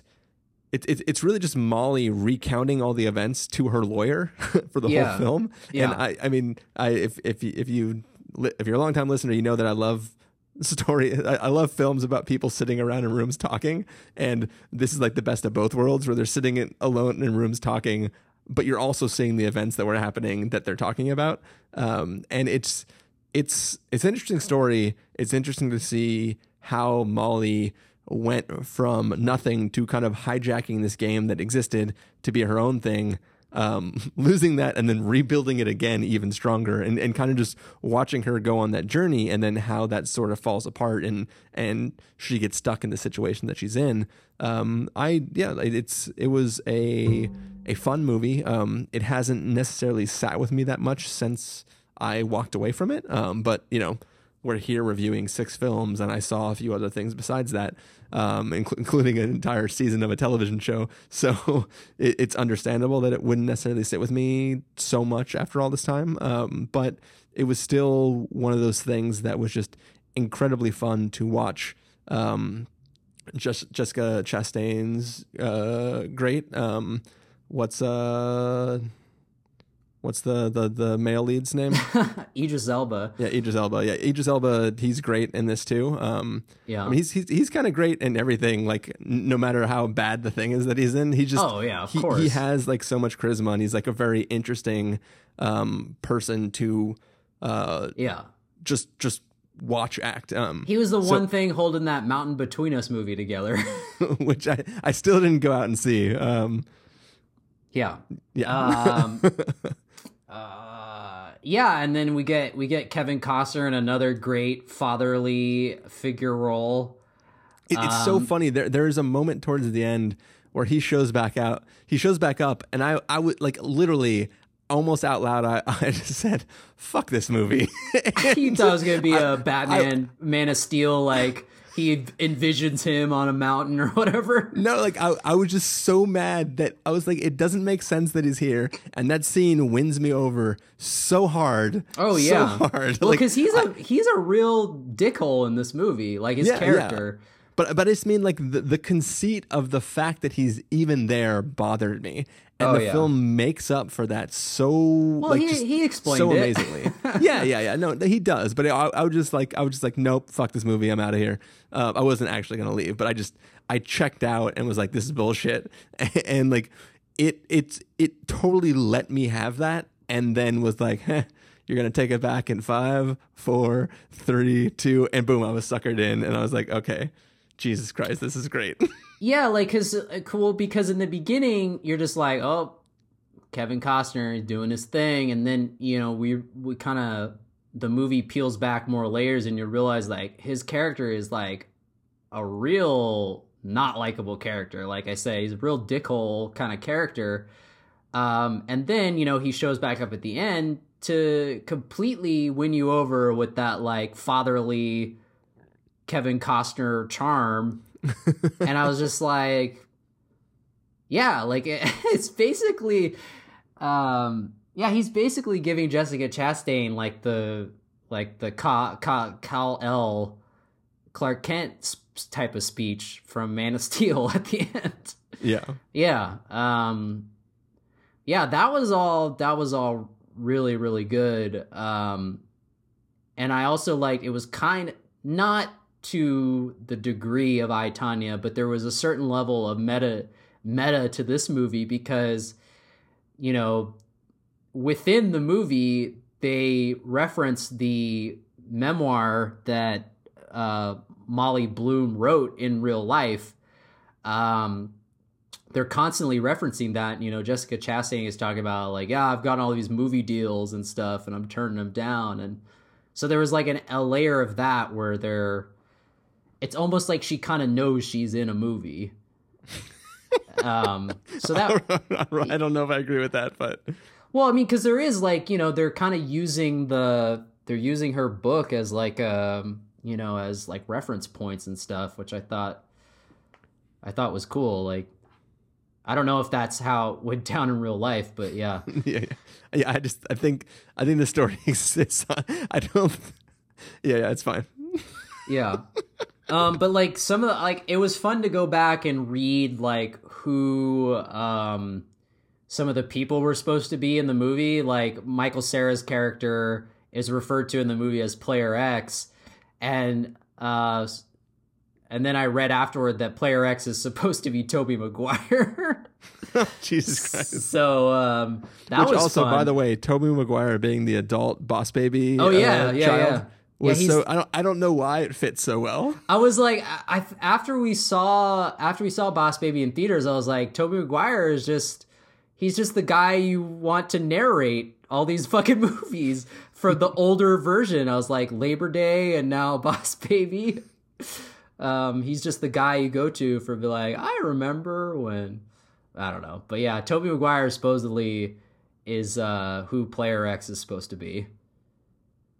Which I thought was funny that um, that it was Michael Cera playing him, but he was I, good I, in the I movie. I refuse to believe that Tobey like Tobey Maguire was that guy in real life. Like I, I can't see Tobey Maguire as could, not being the characters that he plays. I could see it. I could like especially back then. I guess. Well, I guess this was this was like the aughts. So I was gonna say the nineties. Like In the like, real life version, it, it, like his real life character would be the emo version of him in Spider-Man three. Right, yeah. yeah, yeah, yeah. Um, no, I guess your your your worldview has been shattered. Tobey Maguire is kind of an asshole. um, I, I will say, I will say the one thing too is, I did not understand how raking works watching the film. Okay, like they, dude, I'll I'll confess right now. And this is in any movie that involves poker, when they start explaining the rules of poker, and even when they're giving me like uh, text and uh, visuals on the screen, I, my eyes glaze over. I still don't know how the, how you play fucking poker. But no, like, no, like, like, like it's it's not about the poker. It's about when the house is raking from the table. Oh yeah, like, that I too. Didn't under- I did, I didn't get that either. Yeah. Yeah, like I, I like I had to I had to look at because here, here's what was going through my head. Like minor spoilers for the film, but at some point. The uh in, in the story, Molly has enough money in play in really big hands that like if people were to cash out, they would be owed money that Molly doesn't have on hand to pay them. So she would be at risk. Yeah. So she has a dealer who's like, hey, if there's any hand in play and you feel the hand is getting too large, give me the symbol and I'll do something. She doesn't say what it is, but the whole movie Molly's saying, I've never I've never raked any of the games. Like all my stuff is above board. Like everything we're doing is completely legit. She basically lives off of tips from the players who are playing the game. So she's taking no money from so she's not breaking yeah. the laws.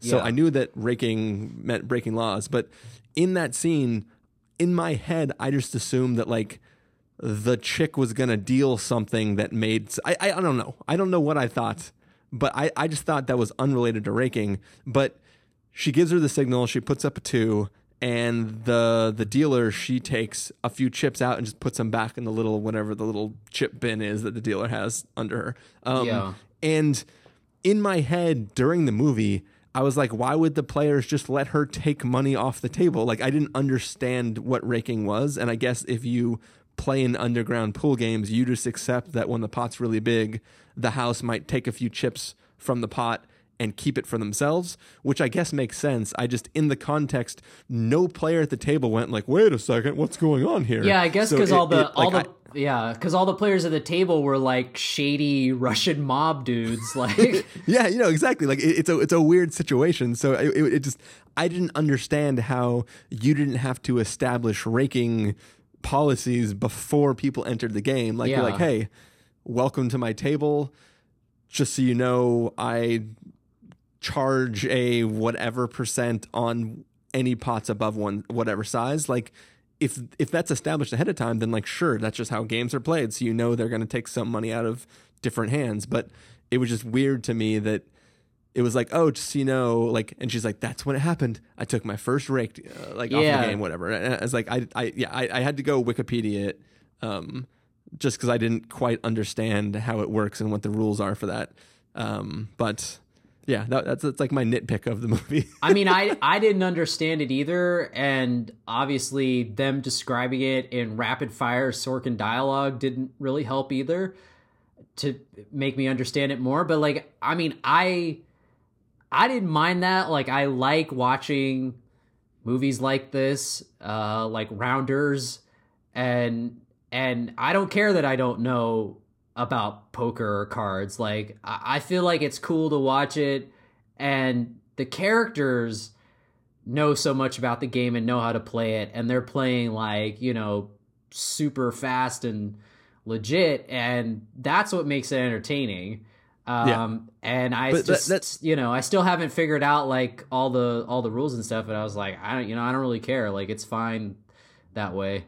Yeah, I mean, I I, I understood it I understood it on some, like, I understand the, the confines of, like, okay, if you're if everybody's if if everybody comes in and there's a certain buy-in and nobody can buy in multiple times and everybody has to play until they're out, so winner take all, then you're never at risk. But when you keep essentially, like, when somebody says, "Give me another two hundred thousand," there's two hundred thousand dollars on the table, but they didn't walk in with a backpack of two hundred thousand extra dollars. They basically took a line of credit from that game, which means if everybody plays until one person wins, that person is owed everything they have plus two hundred thousand extra dollars. Like, that, that totally made sense to me. Um, it was just a matter of, like, how does raking play into this?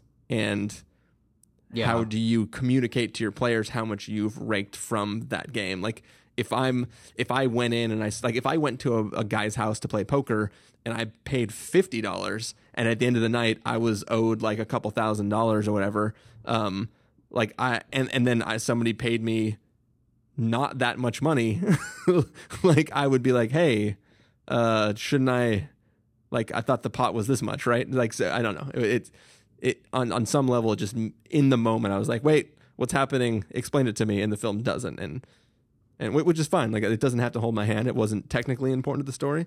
It was just, I was curious how, like, the game does so, or the the, the movie does so, such a good job of explaining to me the situation and how she's handling things that, like, it was just suddenly I was lost and I and I wanted help that I couldn't get from the movie. Yeah. Um. But yeah, like I said, I you know I was fine with that, and and obviously. Um, Uh, everybody else in the cast is great, and um, yeah, like, it was just a it was just a really entertaining watch. Um, and like I said, it was you know it's it's a good, like, any anytime like people are playing high stakes poker in movies, I think is really entertaining to watch. Um, yeah, I don't know what else there is to say about that. Yeah, um, not much, I guess. Um, we haven't been doing individual verdicts for each of the films as we went through them, but I think like the easy way to handle it is, I think if if people haven't seen any of the movies on this list and they were going to see one movie from the list, what which one would you choose, Carson? Oh, uh, oh! I thought we were just going to go down and be like, boom, boom, boom, rating, rating, rating. Um, now I'm on the spot. Uh, All right, let's say, let's say let's say your top. I mean, I, I think it's pretty safe to say that we were the most positive on I, Tonya and Molly's Game. Yeah, um, I would. Uh, I would definitely say I, Tonya out of the out of this batch. Yeah. Um, I don't know though. I might go Darkest Hour above Molly's Game, but that that's close. But that would definitely be at t- the top three movies of, of this bunch. Um, Jumanji would definitely be on the bottom. um, yeah, I mean, I, I think I think the only the only ones from this list that I truly like care to kind of pimp out would be I, Tonya and Molly's Game. I think those ones, they have enough in and of themselves to be worth the watch, um, that I can blanket sort of say like, oh, these are pretty cool, you should check them out. Um, I think while I appreciated Darkest Hour, like I, it's not one that I would like, I, I would recommend it to somebody who was just curious about it. Like it, it's one of those things where it's, it, it was a movie where it was me and a bunch of old people in the theater. And that's exactly who I expected to be in the theater. Like no, no youngies were in the theater with me. And, yeah. and I think that like, If you're if you're really interested in seeing Gary Oldman perform as Churchill, then this is the movie for you to watch. But it's not necessarily something that like is for me as interesting just on it. Like it doesn't. It, it's, it's one that I'm I wasn't I wouldn't be as excited to pimp out to somebody else, if that makes sense. Yeah, and I would say definitely those three movies: I, Tonya, Darkest Hour, Molly's Game, for me would be definite must sees.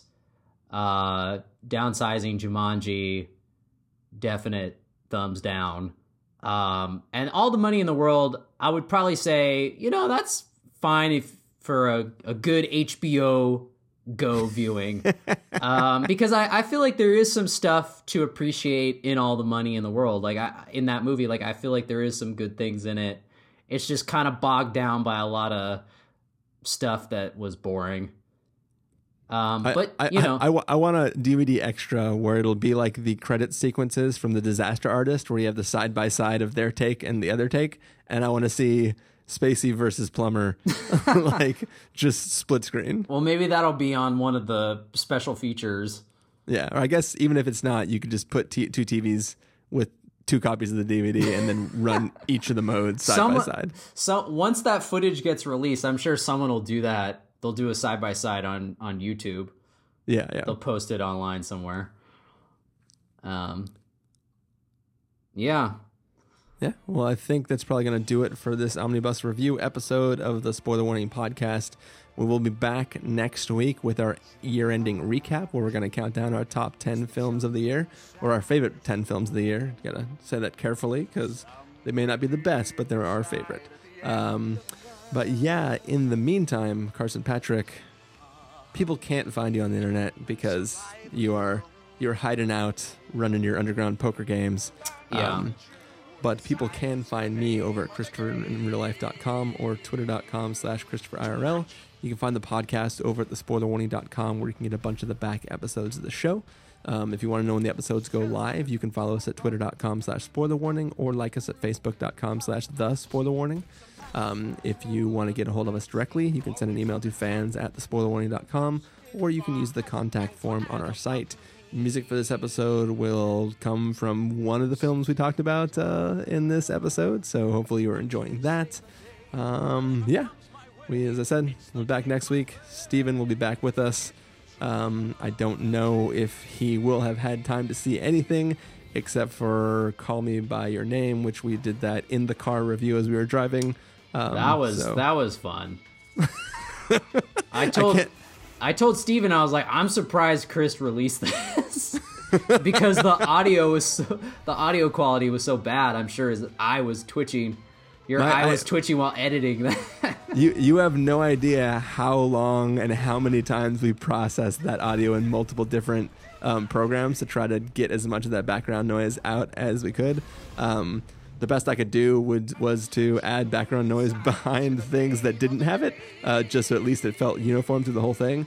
But we figured it was a fun experiment. We talked about what it was and why it sounded like that at the beginning, so hopefully that was good enough. I almost recorded a separate intro saying, only listen to this if you're really curious at our thoughts on this film. But I mean, you know, it wasn't it wasn't that bad. It was listenable. Like, I could understand everything. It was fine. It just, yeah, yeah. I know that you were probably tripping out over it, so that's why I was laughing. Yeah, yeah. When I no, first I mean, heard it, it, I was like, oh. yeah, yeah. No, it, it, if if in the car would have been one hundred percent fine if we weren't driving, but we weren't going to pull over for an hour when we had been driving for nine hours. So, yeah. But yeah, anyways, that's it. Hopefully other people survived that. It didn't bother them as much as it bothered me. Um, but uh, yeah, as I said, we'll be back next time. Talk to you guys later. At the end of the world, Jumanji! Jumanji!